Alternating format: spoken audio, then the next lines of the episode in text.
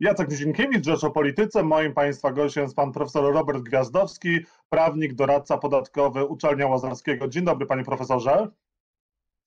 Dzień dobry. Czy tarcza antykryzysowa obroni pracowników i pracodawców przed epidemią kryzysu gospodarczego? Nie. Prosił Pan o konkretne odpowiedzi, to konkretnie nie. Nie, dlaczego, Panie Profesorze? No bo, żeby coś chronić, to trzeba przede wszystkim wiedzieć, co się chroni, przed mhm. czym i po trzecie, przy pomocy jakich sposobów, jakich metod.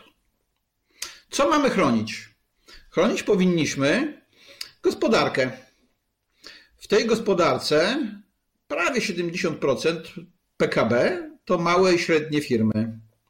One zatrudniają ponad 70% pracujących Polaków. I one tradycyjnie ponosiły największe koszty funkcjonowania państwa w stosunku do swoich przychodów. Przez 30 lat mieliśmy taki system który utrudniał tym ludziom akumulację kapitału. Zarówno tym, którzy prowadzili biznesy, jak i tym, którzy y, u nich pracowali. I dzisiaj to jest podstawowy problem. Problem płynnościowy e, i problem kosztowy. Więc przede wszystkim trzeba odciąć koszty. Jakie są największe koszty pracodawcy? Przeważnie to są koszty pracownika. No bo, żeby pracownik mógł dostać do ręki od pracodawcy 3000 złotych, to pracodawca jeszcze państwu musi zapłacić dwa. Mhm. E, część składki emerytalnej, składkę na fundusz pracy, na fundusz gwarantowanych świadczeń pracowniczych. Dlatego od lat przedsiębiorcy narzekają na koszty pracy. Przez ostatnie dwa lata trochę jakby mniej, bo mieliśmy niezwykle szybki rozwój gospodarczy.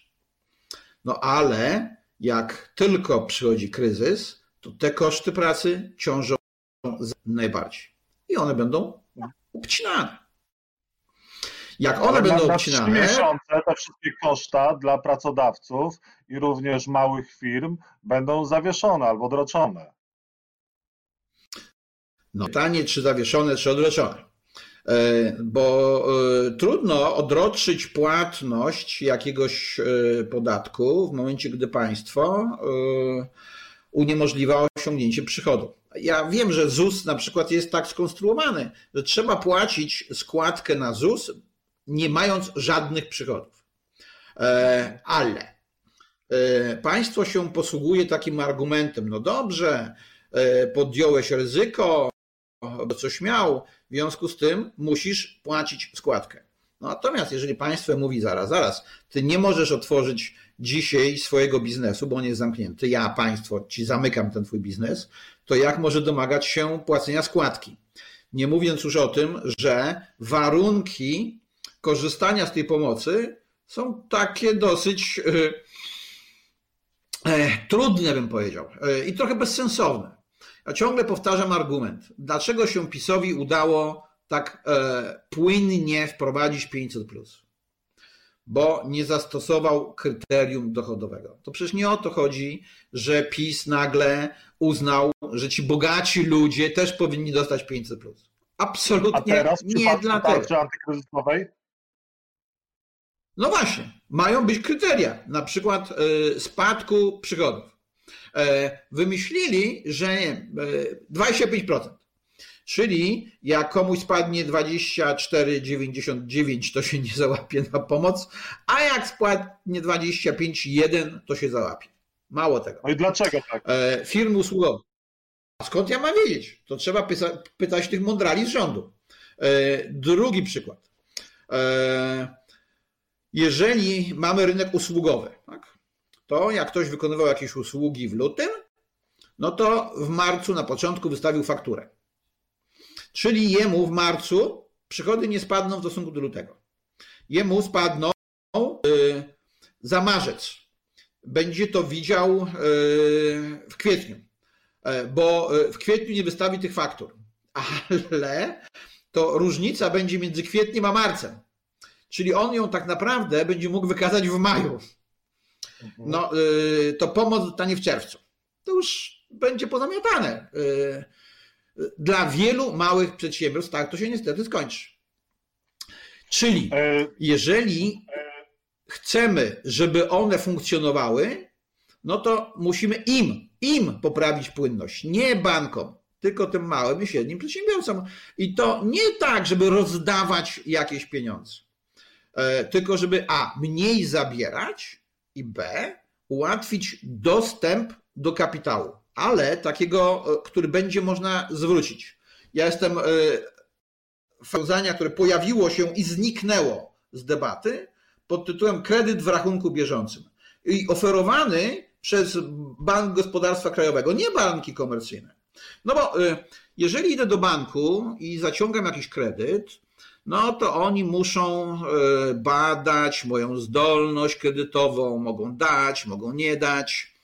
Natomiast BGiek może udostępnić taką linię kredytową każdemu pod weksel. Jest taka uchwała Narodowego Banku Polskiego, która pozwala e, bankowi skupować weksle od osób prywatnych nawet. E, a e, taki przedsiębiorca jest dłużnikiem, ale w sposób statystyczny dla państwa. Bo bank musi dokonywać oceny indywidualnego ryzyka. To jest kłopot. Natomiast państwo nie musi. Państwu czasami jest dlatego działać łatwiej, że ono, ono może działać w sposób aktuarialny, czyli zbilansować sobie, jak da każdemu, kto przyjdzie po ten kredyt w rachunku bieżącym, kto zdecyduje się na to ryzyko, przynieść swój własny weksel, e, żeby dostać pieniądze na bezpośrednią działalność, no to E, szacujemy, jaki to będzie procent, wiemy, e, ile musi być tych pieniędzy, i w ten sposób, tym kanałem dystrybucji, możemy po pierwsze dotrzeć szybciej, a po drugie, nie musimy dzielić się z pośrednikami finansowymi. E, czyli banki nie muszą zarabiać na tej sytuacji, która się wytworzyła. 200, ponad 220 miliardów złotych rząd chce przeznaczyć na właśnie tarczę antykryzysową. Ile realnie jest tych pieniędzy? E, z tych 220 to rząd mówi? No tak, może z 60 albo z 70. A reszta to? Więc e, no, reszta to jest dług. Tylko jak ten dług będzie dystrybuowany, to jeszcze nie wiadomo. Dług, gwarancje. E, pytanie zasadnicze: do kogo i jakimi kanałami pójdą te pieniądze? a po drugie, z jakich świadczeń kto zostanie w danym momencie zwolniony. A mógłby Pan e, sobie teraz sam odpowiedzieć na te dwa pytania? No proszę bardzo. Czy nie potrafi Pan? Nie, nie można, nie można pobierać składek ZUS-owskich w sytuacji, gdy nie można prowadzić działalności gospodarczej, bo mamy sytuację nadzwyczajną. Tak? E, proszę zwrócić uwagę, że to dotyczy sektora produkcji, usług i handlu. To nie jest kryzys finansowy tym razem. Bo nawet jak była wojna, to pracowały fabryki. A teraz fabryki są zamykane. Nie dlatego nawet, że nie ma popytu na to, co one produkują, tylko dlatego, że ludzie nie mogą chodzić do pracy, bo muszą siedzieć w domu. E, bo rząd nakazał zamknięcie salonów fryzjerskich, i tak dalej, i tak dalej. E, to nie działa. No nie. To akurat w sytuacji, w której znalazło się państwo, jest jedynym rozwiązaniem, bo jak się nie ma respiratorów, jak się nie ma testów, jak się nie ma maseczek, jak się nie ma fartuchów, to co trzeba zrobić? No to trzeba wydać e, rozporządzenie, siedźcie w domu ale to, że nie mamy respiratorów, maseczek, testów, to jest dowód na to, że państwo zawiodło? Oczywiście. E, no bo kiedy działa państwo? Państwo powinno działać w sytuacji zagrożenia. Epidemia to stan zagrożenia e, i wtedy jest nam potrzebne państwo. W takich właśnie momentach. Natomiast jak się państwo zajmuje listą lektur szkolnych, e, nauczaniem seksu albo religii w zależności od światopoglądu w szkole, e, rozdawaniem pieniędzy, żeby wyborcy zagłosowali na partię, żeby to ta partia, a nie inna powołała prezesa dużej spółki Skarbu Państwa, tak? To takie państwo jest y, nieprzygotowane na działania w warunkach kryzysu. E, no bo jeżeli w styczniu Agencja Rezerw Materiałowych kupowała węgiel, e, a nie kupowała e, respiratorów czy maseczek, to to pokazuje, jakie są priorytety państwa. I to Jeszcze są złe momencie, priorytety, bo my... państwa jest za dużo. Jeszcze w, już w momencie, w którym wiedzieliśmy, że jest epidemia koronawirusa na świecie i też powoli dotyka Polskę, e, rządzący zajmowali się TV, TVP, a prezydent Andrzej Duda przeznaczył, podpisał e, ustawę o, o dwóch miliardach złotych na media e, publiczne, głównie na TVP. To był błąd, te pieniądze powinny od razu być skierowane na właśnie maseczki, też i inne rzeczy? To, to był błąd, ale błędem jest istnienie mediów rządowych, bo my nie mamy mediów publicznych. Zawsze mieliśmy media rządowe. E, PiS je jeszcze bardziej e, urządowił, upartyjnił, e, ale one zawsze w dużym stopniu były partyjne i niech nie opowiadają różni ludzie, że kiedyś to było inaczej.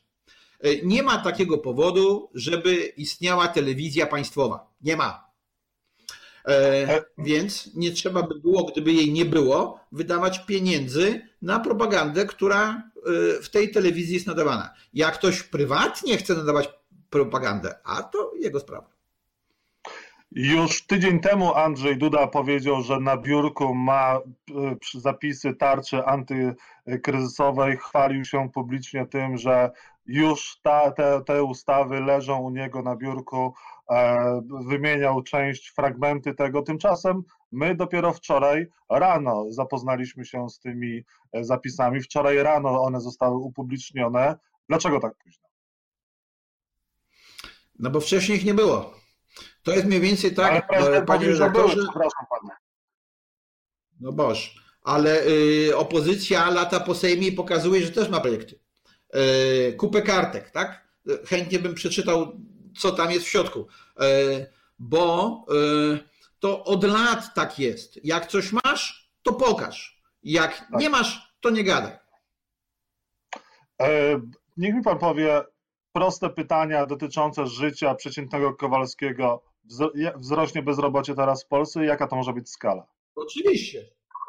E, wzrośnie bezrobocie znacząco. Jaka skala, to nie wiem, nie będę się wygłupiał z prognozami, bo się szacuje, że od miliona do trzech milionów.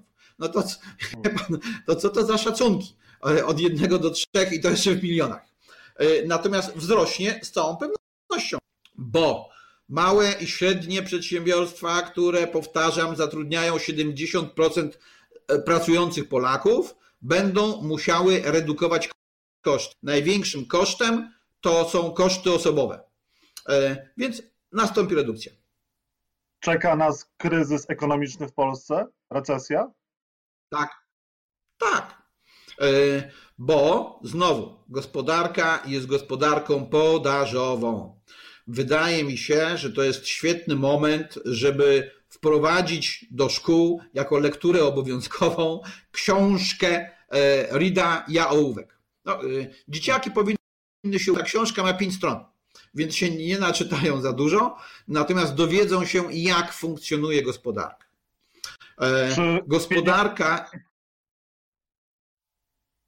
Czy to, gospodarka to system czasu. naczyń połączonych. Czy y, pieniądze w budżecie powinny zostać przesunięte na walkę z kryzysem, na przykład z 500 plus, y, 13 emerytura powinna zostać zlikwidowana, czy też powinien zostać przywrócony poprzedni wiek emerytalny? 13 emerytura nigdy nie powinna zostać wprowadzona. 500 plus na pierwsze dziecko nigdy nie powinno zostać wprowadzone. Ale e, w demokratycznym społeczeństwie, jak chce, chce się wygrać wybory, to nie można ludziom odbierać bezpośrednio coś, co im się dało, bo oni uznali, że to ich. To nie jest żadne świadczenie, które oni na bieżąco dostają, tylko uznają to za swoje prawo. Więc się im zabrać tego nie da. Trzeba spróbować to zmonetyzować. Inflacja to zeżre wcześniej czy później. Mhm. E, a ma Pan takie poczucie, że też powinien zostać wprowadzony stan e, wyjątkowy? E, to jest kwestia polityczna, dlatego że można robić różne rzeczy, nie wprowadzając tego stanu, w oparciu o ustawę z 2008 roku. Ja przypominam, że jak rząd Platformy wprowadzał różnego rodzaju ograniczenia, to ja wtedy ubolewałem z tego powodu, że krok po kroku E, wprowadzane są różne możliwości, które prawa obywatelskie ograniczają. E, I rząd dzisiaj z tej ustawy korzysta. Natomiast e, dlaczego mówię, że to kwestia polityczna? Bo na podstawie tej ustawy nie da się przełożyć terminu wyborów prezydenckich. Trzeba by było wprowadzić któryś ze stanów nadzwyczajnych, no ale to daje rządowi dużo większe możliwości działania niż ustawa o zwalczaniu epidemii. A myśli pan, że te wybory jednak odbędą się 10 maja, tak jak chce prezes Jarosław Kaczyński i Prawo i Sprawiedliwość? No ja nie pójdę na te wybory na pewno i to nie dlatego, że jest wirus i, się boję, bo gdyby wirusa nie było, to też bym nie poszedł, e, bo nie, nie widzę powodu ku temu. Ale jeżeli te wybory byłyby również w innym terminie, byłyby przesunięte, to również pan nie pójdzie? E jeżeli, y, polityczna deklaracja, dobra, jeżeli w drugiej turze będzie Kosiniak, to pójdę. W żadnym innym Ale w pierwszej turze to też musi pan na niego zagłosować w takim razie, żeby był w drugiej turze. No aż tak bardzo to mi się nie chce. No to bardzo odpowiedzialnie pan podchodzi do e, spraw państwa. A niech mi pan powie jeszcze. E, przepraszam, przepraszam bardzo. Przepraszam bardzo. Ja się starałem. E, rok temu, w maju, e, sam się zgłosiłem, nie było zainteresowania. No, jak nie było zainteresowania, to trudno. Mhm. I na koniec niech Pan powie, a jak e, uratować małe przedsiębiorstwa, małych, jak mali przedsiębiorcy mają sobie radzić, firmy jednoosobowe, co im powinno się zrobić, dać, z czego zwolnić, żeby, żeby dali radę, żeby po się pierwsze, utrzymali, bo... Po pierwsze ZUS, że oni tak go nie będą płacić. E, więc prawdopodobnie będą zawieszać działalność gospodarczą i czekać, co się wydarzy. E, po drugie, część z nich wystawiła faktury, tak jak mówiłem, za luty. W marcu albo w ogóle nie dostaną pieniędzy, albo dostaną tylko część. A rozliczenie mamy memoriałowe. Znaczy podatki trzeba zapłacić, mimo że zapłaty nie dostaną. W związku z tym e, musi nastąpić e, odroczenie płatności e, z całą tych, bo ZUS trzeba zawiesić. Natomiast dochodowy i VAT trzeba odroczyć.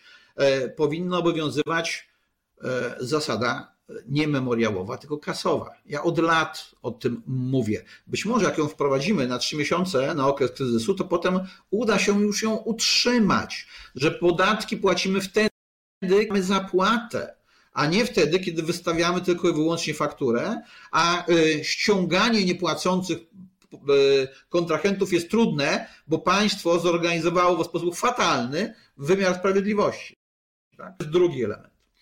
E, trzecim elementem jest zwiększenie dostępności do kredytów. To już chyba o tym mówiliśmy. Moim zdaniem kredyt w rachunku bieżącym uruchomiony przez BGK byłby dobrym rozwiązaniem pod zabezpieczeniem wekslowe. I ostatnia kwestia polityczna, bo pan tej polityki troszkę liznął, co prawda jest pan niespełnionym politykiem, ale czy te wybory powinny się Spełniony! odbyć za, te wybory powinny się odbyć za rok, powinny zostać przełożone po to, żeby państwo najpierw poradziło sobie chociażby z kwestiami gospodarczymi, z ratowaniem polskich przedsiębiorców i pracodawców? Nie mam zielonego pojęcia, bo nie wiadomo, co będzie z wirusem. Są dwa scenariusze, e, które przewidują specjaliści. Tak? E, jeden jest taki, e, że wymyślimy jakąś szczepionkę, w związku z tym na jesieni już nie będziemy chorować. I wtedy gospodarka zacznie wracać do normy. I w maju mogą się odbyć wybory. Ale drugie jest takie, że teraz się izolujemy, więc nie nabieramy odporności, a tylko izolujemy. E, szczepionki nie wynajdziemy, więc na jesieni wirus wróci. Jeszcze jest też taki scenariusz, który mówi, że nawet jak wynajdziemy szczepionkę wirusa, który się teraz rozpowszechnia, to być może istnieje takie ryzyko, że w listopadzie on będzie tak się różnił od tego dzisiejszego, że ta szczepionka mu nie pomoże. E, no więc, jeżeli e, ta epidemia będzie się rozwijała w sposób ten najgorszy z możliwych, to te wybory będą niepotrzebne.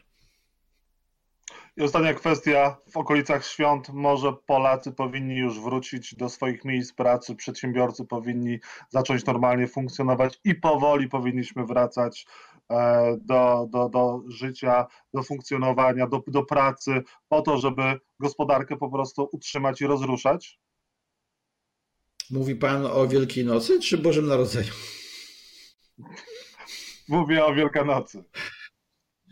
E jeżeli będzie rosła liczba zarażonych e, i rosła liczba ofiar śmiertelnych, to nie ma takich szans. I już naprawdę ostatnie pytanie. Dochodzi do tego, że Polacy wypłacają pieniądze z banków, boją się utrzymywać, e, trzymać tam swoje oszczędności. Słusznie robią? Powinniśmy wypłacać te pieniądze, czy to jest błąd? Histeria. No wie pan, zaraz zostanie oskarżony o e, powoływanie paniki, tak? E, koło mnie z bankomatu pierwszego dnia pieniądze zniknęły, teraz są. Więc lepiej się zdecydowanie płaci kartą kredytową niż gotówką. Higienicznej, łatwiej, wygodniej. Ale to jest bezpieczne dla naszych oszczędności? Tylko problem polega na tym, że ludzie mają zaufanie do banków takie, jakie mają i do państwa takie, jakie mają. E, gdyby im większe zaufanie do państwa i banków, tym większe zaufanie do plastiku, który mamy w ręku. E, Im mniejsze zaufanie e, i do państwa, większe zaufanie do gotówki, którą mamy w skarpecie. Bardzo panu dziękuję za rozmowę. Moim państwa gościem był pan profesor Robert Gwiazdowski, Uczelnia Łazarskiego. Jeszcze raz dziękuję za rozmowę. Dziękuję bardzo. Do zobaczenia.